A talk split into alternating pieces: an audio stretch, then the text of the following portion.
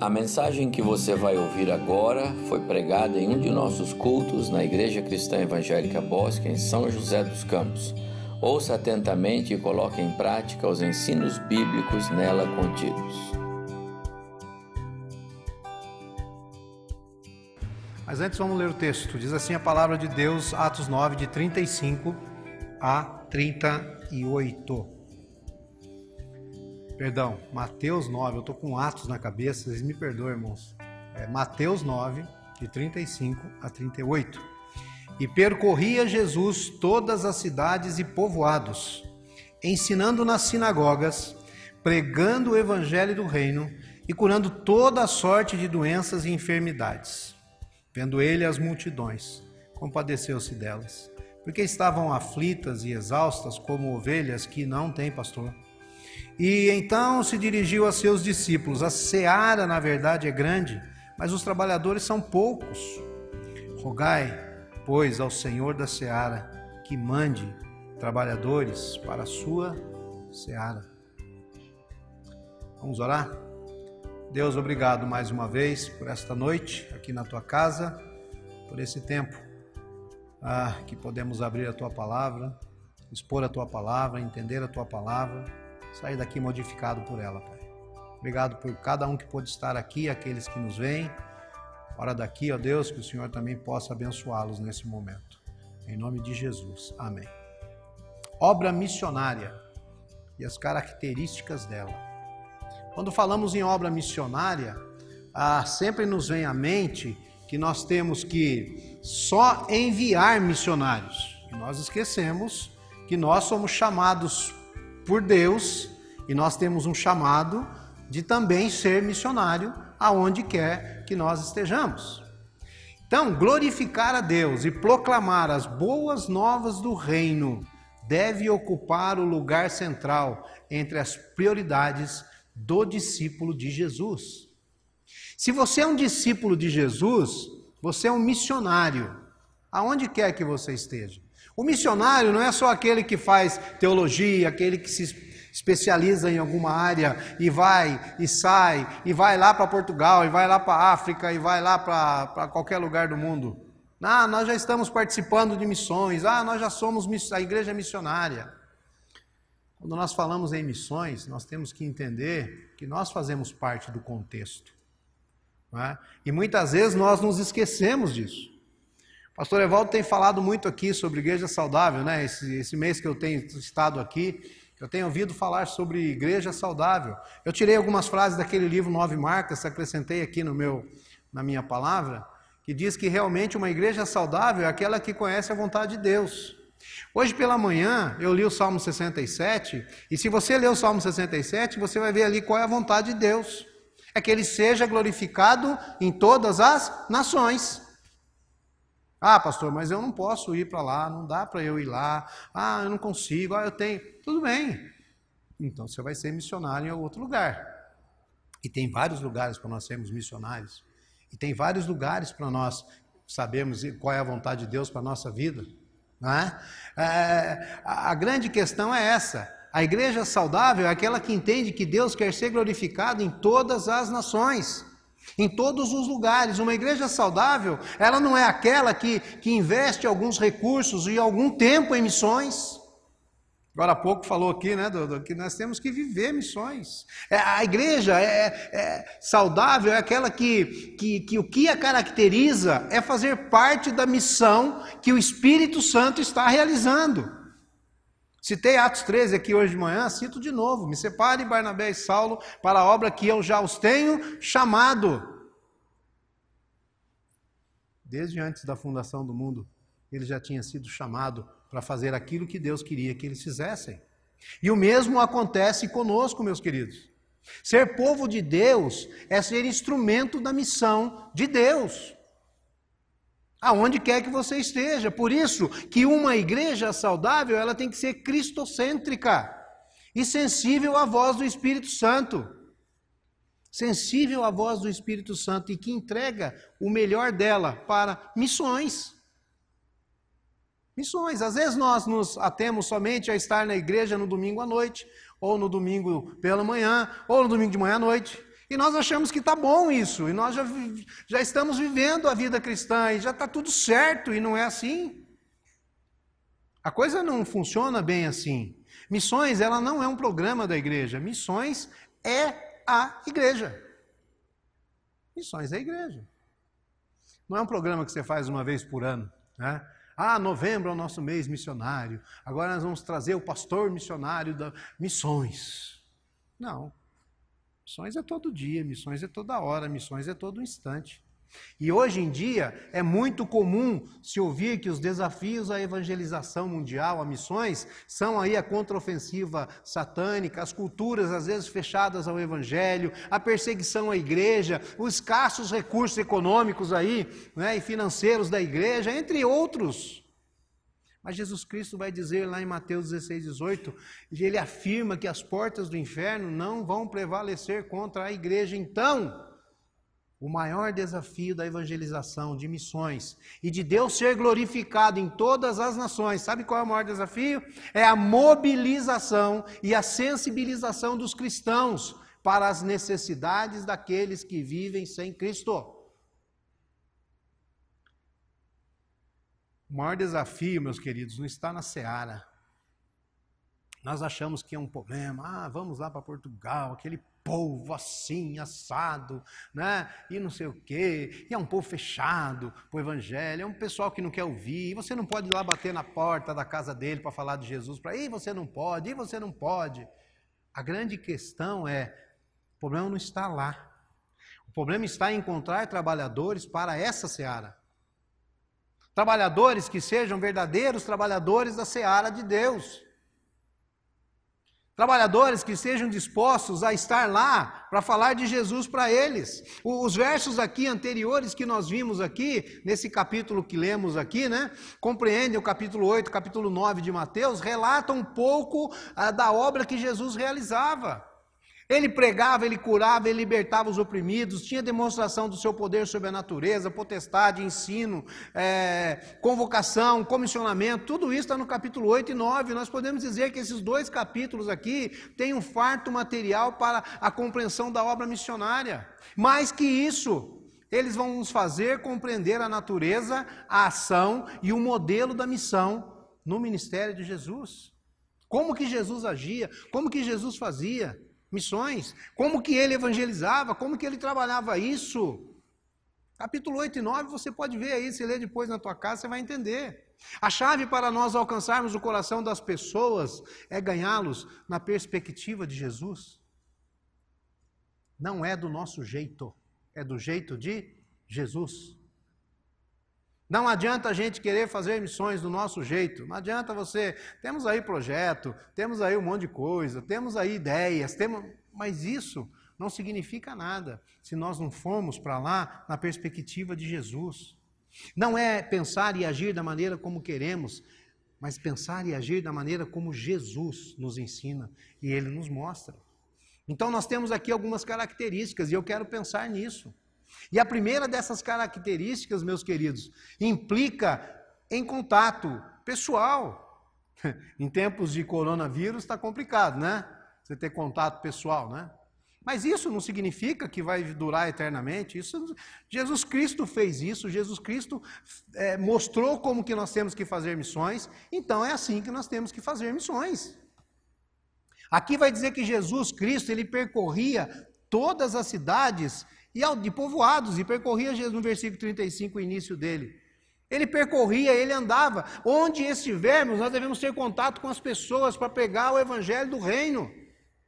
E Jesus Cristo estava com as pessoas, ele estava percorrendo os lugares, ele ia nas aldeias, ele ia nos povoados, e isso difere muito da vida entre quatro paredes. Difere muito, muitas vezes nós pensamos que nós já estamos oferecendo o melhor a Deus. Supondo que isso é possível sem a obediência de fazer discípulos. Vou te fazer uma pergunta aqui. Não vou nem falar de 2019, né?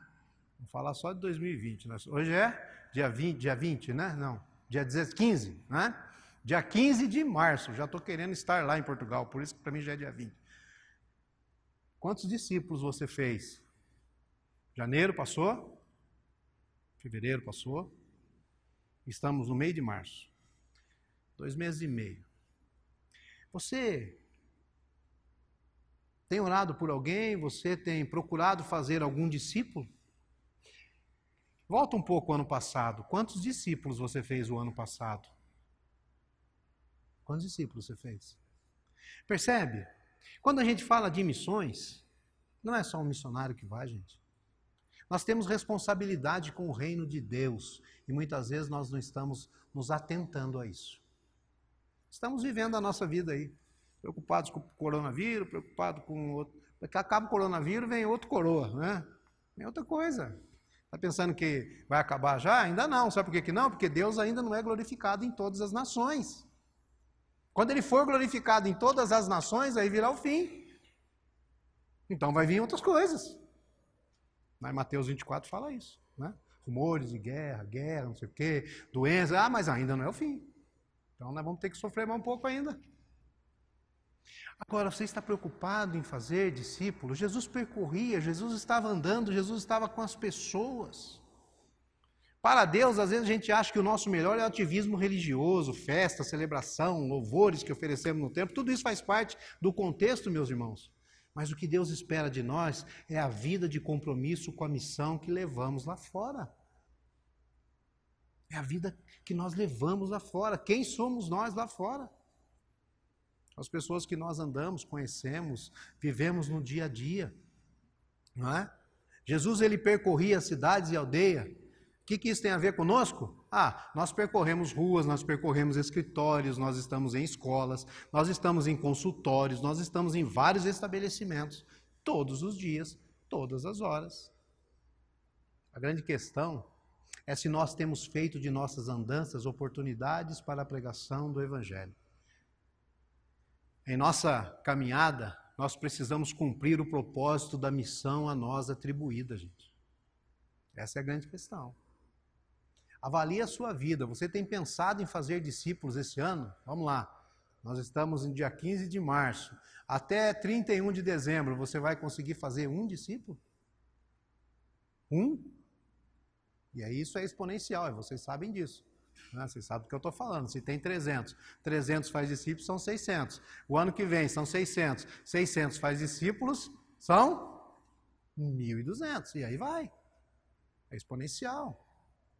Nós precisamos parar para pensar na nossa vida como missionários que somos. Não é só a igreja mandar o missionário, faz parte, faz parte do contexto. Agora, e eu? E você? O que, que você tem feito para a obra do Senhor? Você foi comissionado para algo. Você foi chamado para algo. Tem uma missão que te é atribuída. E o que, que você está fazendo? Percebe? A, pergunta para nós respondermos. Ah, não importa onde você esteja indo. Não importa. O objetivo maior seu tem que ser cumprimento de fazer discípulos. Lá em Mateus 28, 19, portanto, ide, indo, onde você estiver indo, faça discípulo de todas as nações, batizando em nome do Pai, do Filho e do Espírito Santo. Então precisamos estar lá, precisamos ir. Jesus ele percorria essas cidades e povoados, e o que, que ele fazia? Ele só andava, ele não, ele ensinava. Aqui diz o texto que ele ensinando nas sinagogas. Ele passava ensinando. Não se pode realizar missões sem o ensino da palavra de Deus. Muitos compreendem a obra missionária como algo que possa ser realizado aí com espetáculos, shows, uh, pirotecnia, algumas coisas aí. Esses recursos são atrativos, servem para chamar a atenção do povo, mas não transformam mentes e corações. Sabe por quê? Porque não desencadeiam o conhecimento de Deus. Para você fazer discípulo, você precisa conhecer a palavra de Deus. Você precisa saber a Bíblia. O grande problema do crente hoje é que ele chega na igreja e algumas igrejas aí nem precisa levar a Bíblia, que já coloca ali, né? Então já fica lá exposto, não vou levar a Bíblia, ah, ou então pega o celular quando não está vendo outra coisa no celular, além de ler a Bíblia, né? E durante a semana ele não lê a Bíblia. Ele só vai lembrar que ele tem Bíblia no domingo que vem. Ah, precisa. Onde está onde tá, mulher? A Bíblia? Não sei. Ficou no carro? Não, não, não está lá no criado mudo? Não. Não sei. Alguém roubou minha Bíblia. É assim que a gente age com a Bíblia. Aí como que você vai ser um missionário, fazer discípulo, se você não consegue ensinar a Bíblia? E nem para você você sabe Bíblia. Ou para nós, né? Percebe? Percebe a vida que estamos levando como crentes, muitas vezes? Jesus Cristo mostra para nós aqui essa ideia né, de estarmos realmente ministrando a palavra de Deus, ensinando. Jesus ensinava nas sinagogas. Nós também precisamos ensinar nas igrejas, nós precisamos é, ensinar para as pessoas. Precisamos é, pregar a palavra para desencadear o conhecimento de Deus. Devemos fazer da simplicidade de Jesus o nosso método de trabalho. E não ficar aí que nem uns doidos aí querendo fazer um monte de coisa e show. Não. Simplicidade. É só conhecer a palavra. Você faz discípulos. Você mostra para eles Jesus. Mostra para ele Jesus. Ao invés de recursos mirabolantes, Jesus Cristo preferiu uma forma muito mais simples, objetiva e eficaz, meus queridos. E o mais importante, os seus ensinos correspondiam com a sua forma de viver. Marcos vai dizer lá em 1,22: E maravilhavam-se da sua doutrina, porque ensinava como quem tinha autoridade. Ensinava como quem tinha autoridade. Transmitir o conhecimento de Deus deve ser a finalidade da igreja deve ser a finalidade da igreja. É, é este conhecimento que transforma, as vi, transforma vidas. Seja no templo, seja na, na EBD, aos domingos à noite, durante a semana, nas casas, nas ruas. Nós vamos proclamar, ensinar o Evangelho para as pessoas que não conhecem. Tendo como exemplo o próprio Jesus, que andava, que caminhava, que estava nos locais e que ensinava. Mas o texto diz mais. Ele percorria ensinando, mas também pregando o evangelho do reino. Olha isso. E é interessante que Jesus tinha uma mensagem para pregar, gente. Mensagem para pregar. A sua pregação era o evangelho do reino. Não era uma mensagem qualquer, não era um evangelho qualquer, era o evangelho do reino. Eram as boas novas de salvação. Hoje aí existem muitos evangelhos, né? Ditos evangelhos, né? O da prosperidade aí, o triunfalista, o milagreiro, o da autoajuda, tem um monte aí. Vamos colocar em aspas, em parênteses, em colchetes, né? E vamos colocar em chave, né? Esqueci da chave, chaves, né? Vamos colocar aí. Porque não são verdadeiros. Jesus Cristo ele tinha, ele tinha um evangelho para pregar, não era qualquer um, eram as boas novas de salvação. Ele pregava as boas novas de salvação. Hoje em dia você vê um evangelho politicamente correto, adaptado, atenuado, festivo, sem compromisso com o reino com a finalidade de agradar, atrair, encher templos. Jesus Cristo, no entanto, pregava o evangelho do reino. E o evangelho do reino, o que é? O poder de Deus. Para quê? Salvação de todo aquele que crê. E detalhe, gente, a pregação desse evangelho começa com arrependei-vos. Não tem outra coisa, gente, para pregar. Está vendo como é simples? O problema é que nós complicamos. E aí nós não conseguimos fazer discípulos. Nós não conseguimos pensar nisso. E nós não conseguimos agir como Jesus agia e como Jesus nos ensina a agir. A pregação desse evangelho começa com arrependei-vos. E o arrependei-vos, ele toca o âmago da questão humana, que é o pecado. E evidencia assim o estado de morte do pecador e prossegue para o ensino da graça e da oferta da vida eterna em Cristo Jesus. Jesus Cristo, ele estava lá percorrendo cidades, povoados, ensinando, pregando e curando toda sorte de enfermidades entre o povo. Embora tendo como alvo a, a vinda de Jesus, nós precisamos entender que a, o alvo principal da vinda de Cristo na terra, se eu te perguntasse, você diria o que foi o quê? Por que, que Jesus veio? Por quê? Para quê? Para salvar? Então, ele veio para salvar? Essa é a pergunta, né? A primeira questão de Jesus, quando ele veio na terra, foi para glorificar o Pai. Sabe por quê? Porque nós não somos os atores principais da Bíblia. Nós somos coadjuvantes, tá bom? Então Jesus, quando veio, viveu, morreu, ressuscitou, foi para a glória de Deus. Não foi por causa de nós. Tá bom? Depois foi para nós. Depois entra nós na conversa. Mas nós somos coadjuvantes. Nós não somos principal, não. Pense nisso um pouco, tá bom? Nós precisamos pensar nisso. Foi um curso que nós fizemos aí chamado Perspectiva que eu aprendi isso. Achei interessante, né? A colocação do pastor lá. Depois fui conversar com ele. Não sei se foi o pastor que falou, não sei quem, qual professor, mas muito interessante. Jesus veio para glorificar o Pai. Jesus veio para a glória de Deus. Tudo que nós fazemos é para a glória de Deus. Porque nós nos colocamos como peça principal e nós não somos peça principal. Nós não somos os atores principais. Né? Nós somos coadjuvantes. Mas voltando aqui, Jesus Cristo curava toda a sorte de enfermidade.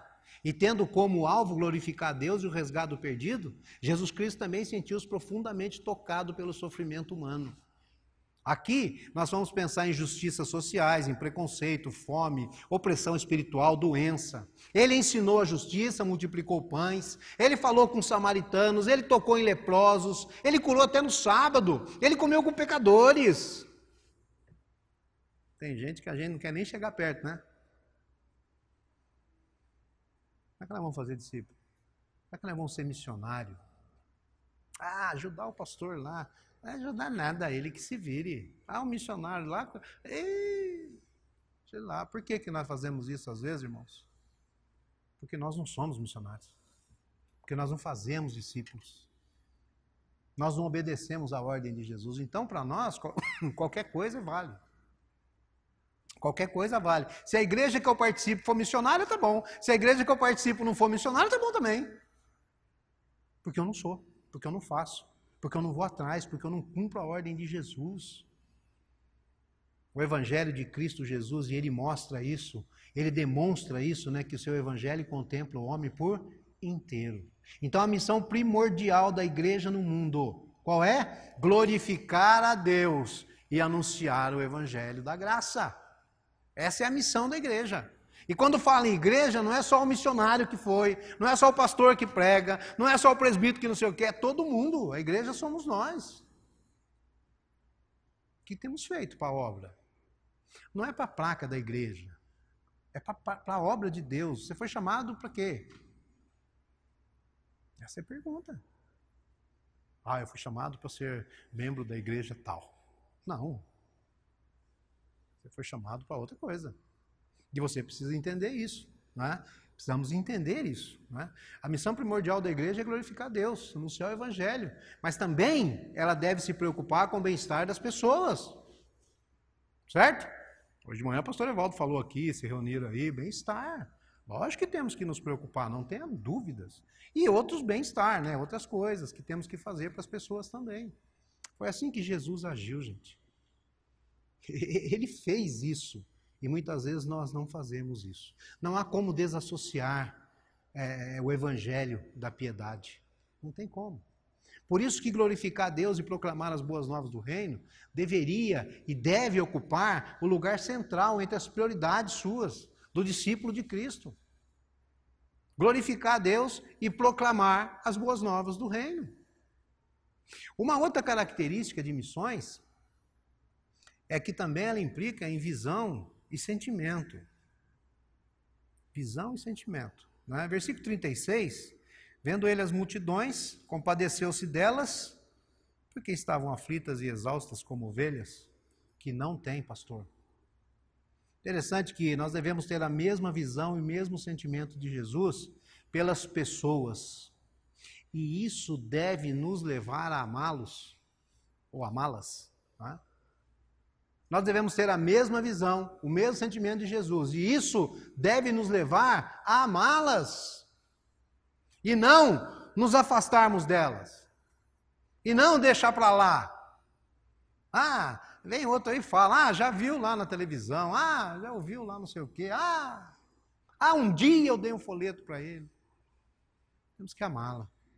Jesus Cristo fez isso, né? Ele, ele envolveu-se emocionalmente com aquela gente com aquelas pessoas. Vendo ele as multidões, teve compaixão delas. Quantas vezes nós olhamos para as pessoas e temos compaixão delas? Quando estive lá em Portugal a primeira vez, eu olhava aquele povo, eu olhava aquela questão, eu falava assim, gente, lá em Caçapava tem 90 mil habitantes, tem trocentas igrejas.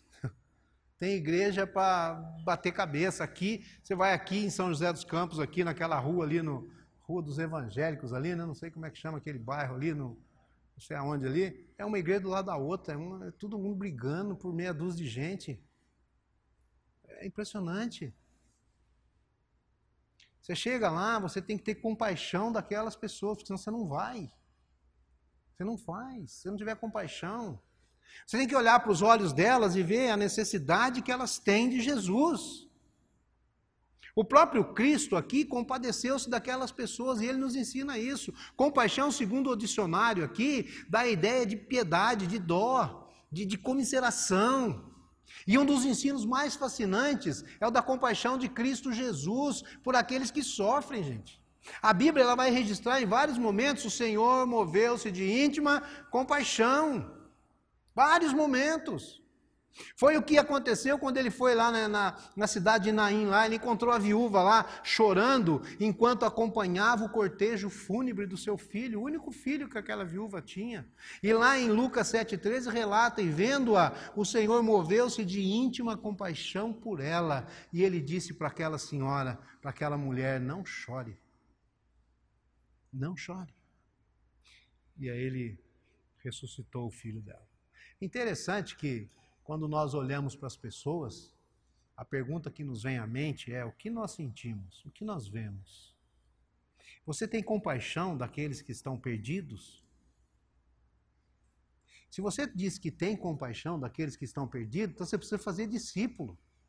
E se você não consegue fazer discípulo, é porque o seu conhecimento da palavra de Deus é pouco. E você não lê a Bíblia, você não estuda a palavra, você não sabe o que falar. Quando alguém chega para você com alguma dificuldade, com alguma questão, o que, que você fala? Ah, procura um psicólogo. Nada contra psicólogo, viu, gente? Por favor. Se tiver algum aqui, me perdoe, tá? Tem nada contra psicólogo, não, viu? Ah, já me olhar torto ali. Tem nada contra psicólogo. Precisa ir, vai, não tenha dúvida. Mas nós, nós terceirizamos a questão. E nós não falamos com eles antes. Esse é o grande problema. A palavra de Deus, ela fica por último em vez de ser a primeira. É um problema. É um problema. Como está a nossa vida? Né? Eu posso afirmar que o coração de Jesus Cristo está cheio de compaixão pelas pessoas. Por nós aqui, ninguém melhor do que Jesus sabe chorar conosco durante os nossos momentos de angústia e sofrimento, conforme João 11,35.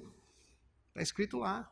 O coração de Jesus, ele move-se de íntima compaixão pelas pessoas pelos perdidos, por nós. A, a igreja precisa aprender a ter compaixão, envolver-se na obra com um amor profundo pelos que perecem. O desafio, meus queridos, não é a multidão, mas sim a ausência de gente compadecida da multidão. A multidão está aí. Agora, tem é, pessoas compadecidas dessa multidão que está perdida? Jesus teve compaixão delas. Jesus olhou para aquela multidão e teve compaixão delas. Ele podia exterminar com todo mundo. Ele teve compaixão. E aí o que, que nós fazemos? Como igreja, o que nós temos feito? Missões não é fruto de informação.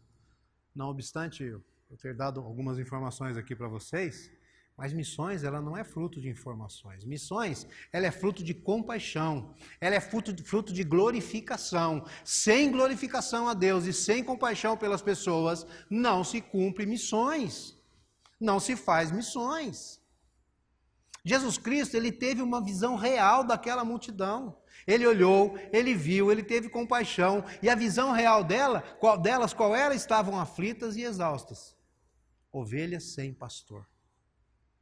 Né? Aqui a ideia de aflitas, de cansadas, aqui é esfoliar, é tirar o couro, é ser perturbado. O povo estava sendo importunado, desnorteado por aqueles que deveriam ser seus mestres. O sentido de perdidas, de desgarradas aqui, dá a ideia de, de ferimento mortal, de lançar para, para baixo, para baixo. Dá a ideia aqui de alguém exausto, cansado, caído, ferido. Um povo como ovelhas maltratadas e indefesas. O povo estava cansado, prostrado, sem esperança, como ovelhas que não têm pastor. O que estamos fazendo como igreja? É a pergunta para nós, é o desafio para nós. Será que nós estamos agindo como Cristo e fazendo da forma como ele mostra para fazer e como ele demonstra que fez? Aqui no relato de Mateus, aquela gente tinha liderança espiritual, meus queridos, mas os seus líderes estavam falidos na sua religiosidade. O legalismo judaico era um fardo tão pesado que nem mesmo os escribas e fariseus que esfoliavam o povo podiam suportar. E sobre esses líderes nós sabemos o que Jesus falava, né? Eles atam fardos pesados, difíceis de suportar, põem nos ombros dos homens, e eles, porém, nem com o dedo querem movê-los. Está lá em Mateus 23, 4. Esse povo maltratado havia perdido a esperança. Hoje em dia não é diferente. Né? Hoje em dia, você olha para as pessoas, você vê o sofrimento delas, a gente vê tanta coisa acontecendo nesse mundo, é? tanta coisa, tanta gente perdida, uma multidão imensa indo para o inferno. E parece que nós ah, ah, entramos na nossa redoma e ficamos quietinhos. Já sou salvo mesmo. Já sou eleito, predestinado, e aí vai, né? E aqueles que estão indo para o inferno? Precisam conhecer Jesus, precisam saber de Jesus povo sem esperança. Estava cansado da religiosidade, perdido, sem rumo. Pessoas assim hoje nós vemos do mesmo jeito. Hoje em dia não faltam igrejas, pastores, bispos, apóstolos, toda sorte de líderes aí que se dizem enviados para apacentar o povo. Mas mesmo diante do exposto, nós vemos que o povo ainda continua perdido, sem glorificar a Deus, sem esperança de vida eterna, afligido, esfoliado, roubado, ferido por lobos gananciosos travestidos de pastores. Nós precisamos ter consciência do que fazemos na obra. Nós somos chamados para uma missão específica: fazer discípulos. Fazer discípulos é a ordem, e eu preciso fazer discípulos. Eu falei do ano passado, falei desse ano. Coloque como alvo para você, perante Deus, fazer um discípulo esse ano. Você não precisa trazer 50 pessoas para a igreja, traz um. Trabalha com ele, ensina ele a palavra, mostra para ele Jesus, fala direitinho. Faz um discipulado com ele, senta, conversa, ora com ele, esteja com ele, traz um. O ano que vem, vocês dois vão trazer mais dois. É assim que funciona. Agora nós nos calamos, nós é, ficamos quietos. Né? Aquele segundo cântico que cantou aqui, eu não conhecia, não. Gostei dele, como eu chamo aquele lá? É, então, é bom. Dá-me o seu coração, Senhor, né? É bom a gente pedir, né? Dá o seu coração, uma coisa assim, né? Dá o seu coração, me envia, eu quero ir. Mas a gente canta isso e a gente às vezes não tem noção do que está cantando. Nós precisamos saber o que nós estamos cantando, gente. Se você está pedindo o coração de Deus, o coração de Deus é missionário. A Bíblia é missionária. Qualquer texto que você abra, você vai acabar em missões. Eu quero o seu coração, Senhor. O coração do Senhor, como é que é? Aí começa a colocar algumas questões, né? Ah, não, assim não dá. Ó, assim também é meio complicado. Ah, o senhor sabe, o senhor conhece a minha. Eu sou assim, meio tímido. Ah, eu sou. Então não pede o coração de Deus. Porque senão você vai ter problema com Deus. Percebe? Último lugar, Terceira característica: missões implica oração e trabalhadores. O verso 37 38 dirigiu-se a seus discípulos: a seara é grande, os trabalhadores são poucos. Rogai, pois, ao Senhor da seara que mande trabalhadores para a sua seara. O problema não está na colheita, e sim na falta de trabalhadores para a colheita e de oração e de oração. O Espírito Santo, lá em Atos 13, já tinha separado a, a Barnabé e Saulo para a obra dele.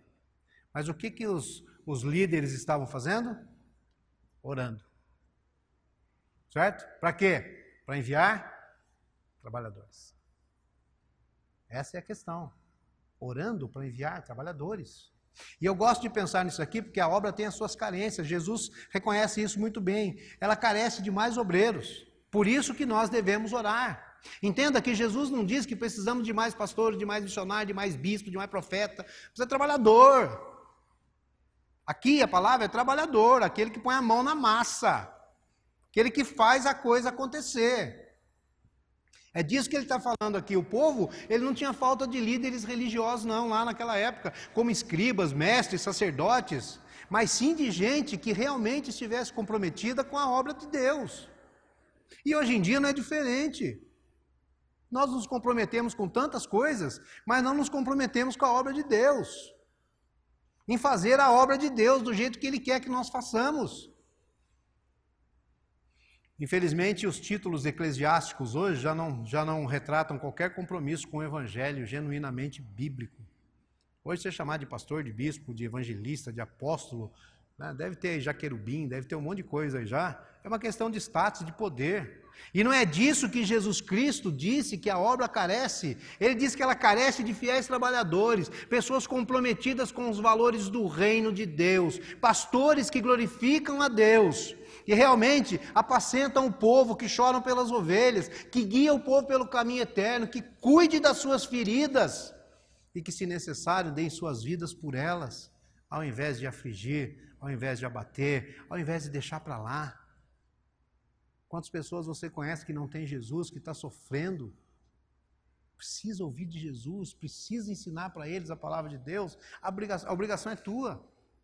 Ah, eu vou lá, leva lá, domingo o pastor Evaldo vai fazer apelo, ele vai lá na frente. Aí o pastor não faz apelo, e aí o que acontece? A pessoa vai, ô oh, pastor, você não fez apelo, eu trouxe meu visitante aqui hoje, ele ia aceitar Jesus hoje. Mas, mas não é o apelo do pastor que faz diferença? Você já tinha que ter feito isso lá fora, na casa dele, na rua, lá onde ele está lá, e depois trazer ele aqui. Não é trazer ele antes. O trabalho é seu.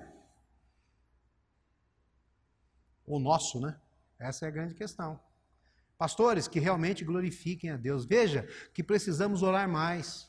No sentido de que Deus levante pessoas, igrejas seriamente comprometidas com a glorificação dEle glorificação dele, pessoas igrejas de valor que realmente se disponham a trabalhar na obra por amor, por fidelidade ao chamado de Deus, fazê-lo conhecido e glorificado entre todas as nações. Salmo 67 que eu li hoje pela manhã. Mas a obra missionária também apresenta outras carências que nós devemos orar. Claro, tem tantas outras coisas, mas além de orar, a igreja ela precisa agir. Foi justamente por isso que, logo na sequência, aqui no capítulo 10, verso 5, se você olhar o capítulo 10 aí, ele chama os discípulos, né? Ali ele diz no versículo 5: A esses doze, doze enviou Jesus. Interessante, né? Que logo em seguida aqui, na sequência, Jesus envia os seus discípulos em missão. Primeiro ele os convida para orar por mais trabalhadores. Está lá atrás no versículo 38 ele se, em 37, ele se dirige aos discípulos, não à multidão, é aos discípulos. Olha, a seara é grande, orem. Agora venham cá vocês. Estou enviando vocês. Estou enviando vocês para trabalhar na minha seara. Então, os discípulos aqui deveriam agir dando continuidade à obra de Deus. E é isso que nós precisamos fazer. Nós precisamos orar, mas nós também precisamos agir. Fazer. E é obrigação nossa. E é função nossa. Quero concluir. Lá em 1 Coríntios 9,16, diz assim: Porque se anuncio o Evangelho, eu não tenho do que me gloriar. Paulo dizendo aos Coríntios: Porque me é imposta essa obrigação. Ai de mim, se eu não pregar o Evangelho. Ah, Paulo, então Paulo falou isso e Paulo, ah, ah o pastor tem que pregar o Evangelho, ah, o presbítero, ah, e eu? E nós? Ai de você, se você não pregar o Evangelho. Presta atenção nisso. Esse versículo aqui não é só para um outro, não, é para todo mundo. Fazemos tanta coisa errada, né? Andamos por aí com tanta gente errada, mas não pregamos o Evangelho. Fazemos tantas coisas, mas não pregamos. Então, ai de você. Ou seja, a percepção de Jesus aqui é ampla. Ou seja, ela não é restrita a algumas áreas da vida do homem. Então, como igreja do Senhor Jesus, nós precisamos aprender a perceber a realidade do homem da sociedade que nos cerca. Parece que nós só ficamos atentos a alguma coisa quando a coisa é mundial, estoura, como está aí agora esse, essa doença aí, né? esse coronavírus. Ah, né? Coronavírus matou não sei quanto aí no Brasil até agora. E parece que tem mais gente morrendo de dengue no Brasil do que de, de, de coronavírus. E o povo não está preocupado em limpar o quintal dele. Mas está preocupado em ir lá comprar álcool gel, comprar máscara, comprar não sei o quê. Daqui um dia estamos andando com escafrando, escafandro, né, para respirar, aquele negócio de. Porque a gente se perde algumas coisas. Não que você não tem que ter cuidado, pelo menos tem que ter muito cuidado. E as precauções estão aí, temos que segui-las, com certeza. Mas qual é a nossa, a, a, nossa questão? O que, que é a sociedade que nos cerca? Como que está? O que, que é? Como é que é? A multidão, as pessoas, como é? A gente parece que não, não anda com olhando para as pessoas, a gente anda assim na rua, né? Tentando, acho que achar dinheiro na rua, alguma coisa. Olhar para frente, ver o que está acontecendo. Não só quando tem uma pandemia aí, né? aí a gente fica desesperado. Irmão, sem essa percepção, nós não teremos condições de amar e ajudar as pessoas, porque nos faltará o princípio básico, que é o de compreender a verdadeira realidade do ser humano. Deus, meus queridos, não nos chamou para jogar videogame, para ficar assistindo televisão nessa terra. Deus não nos chamou para gastar nossas vidas dando ibope a novelas, reality shows. Deus não nos chamou nem mesmo para construir um império comercial no nosso nome. Ele nos chamou para nos oferecermos em prol de algo que é muito maior do que nós mesmos. Deus nos chamou para missões. Missões. Missões existem porque Deus não é glorificado. Por que, que temos que ir para Portugal, temos que ir lá para África, temos que ir para o mundo inteiro? Por quê? Porque Deus não é glorificado. Por isso que missões existem. Algumas perguntas aqui para eu encerrar a nossa reflexão. Como você tem agido diante das portas que Deus te abre nas escolas, no trabalho, na vizinhança, nas ruas?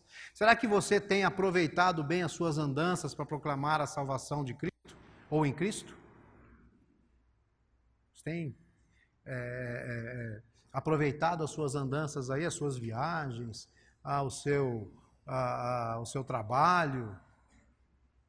Né? A hora que você está lá no supermercado, Gosto muito de ir no supermercado, né? É, esses dias estive lá em Pindamonhangaba com a Cássio, pastor Acácio, os irmãos conhecem. E aí fomos lá comprar uma, uma carne lá, né? Pra gente assar. E aí estava passando no caixa, eu e ele, pagando tal. Ele passou primeiro, eu fiquei atrás. A moça perguntou assim do caixa, eu não sei se eu já falei isso aqui, mas vou falar de novo. É, ele é seu amigo? Ele, o Acácio virou para mim e falou: Não, ele é meu amigo. Eu falei: Então, moça, ele também é meu amigo, mas eu tenho um amigo, ah, melhor do que ele. Melhor do que ele, chama Jesus Cristo. Já conhece? Oportunidade. A moça ficou vermelha, né? Roxa, cinza, né? Falei: Então, meu amigo é melhor do que ele. Eu queria que você conhecesse esse amigo.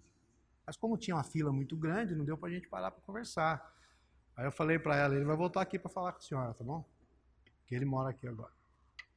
É assim, gente. Não tem jeito. Minha esposa, esses dias, não, ano passado, né? Ela usa um perfume lá, uma senhora no prédio, a gente entrou no elevador, aí assim, nossa, que perfume gostoso. Aí a Alice falou assim, eu vou comprar um perfume, vou dar para ela vou escrever uns negócios para ela. Aí comprou o perfume e tal, colocou lá, eu uso perfume, perfume cheiroso, não sei o que, não sei o que, não sei o que. Mas a senhora já conhece o bom perfume de Cristo? Só precisa conhecer o bom perfume de Cristo. Percebe, gente? Nós temos mil e uma oportunidades para falar de Jesus e nós não aproveitamos. e nós não aproveitamos.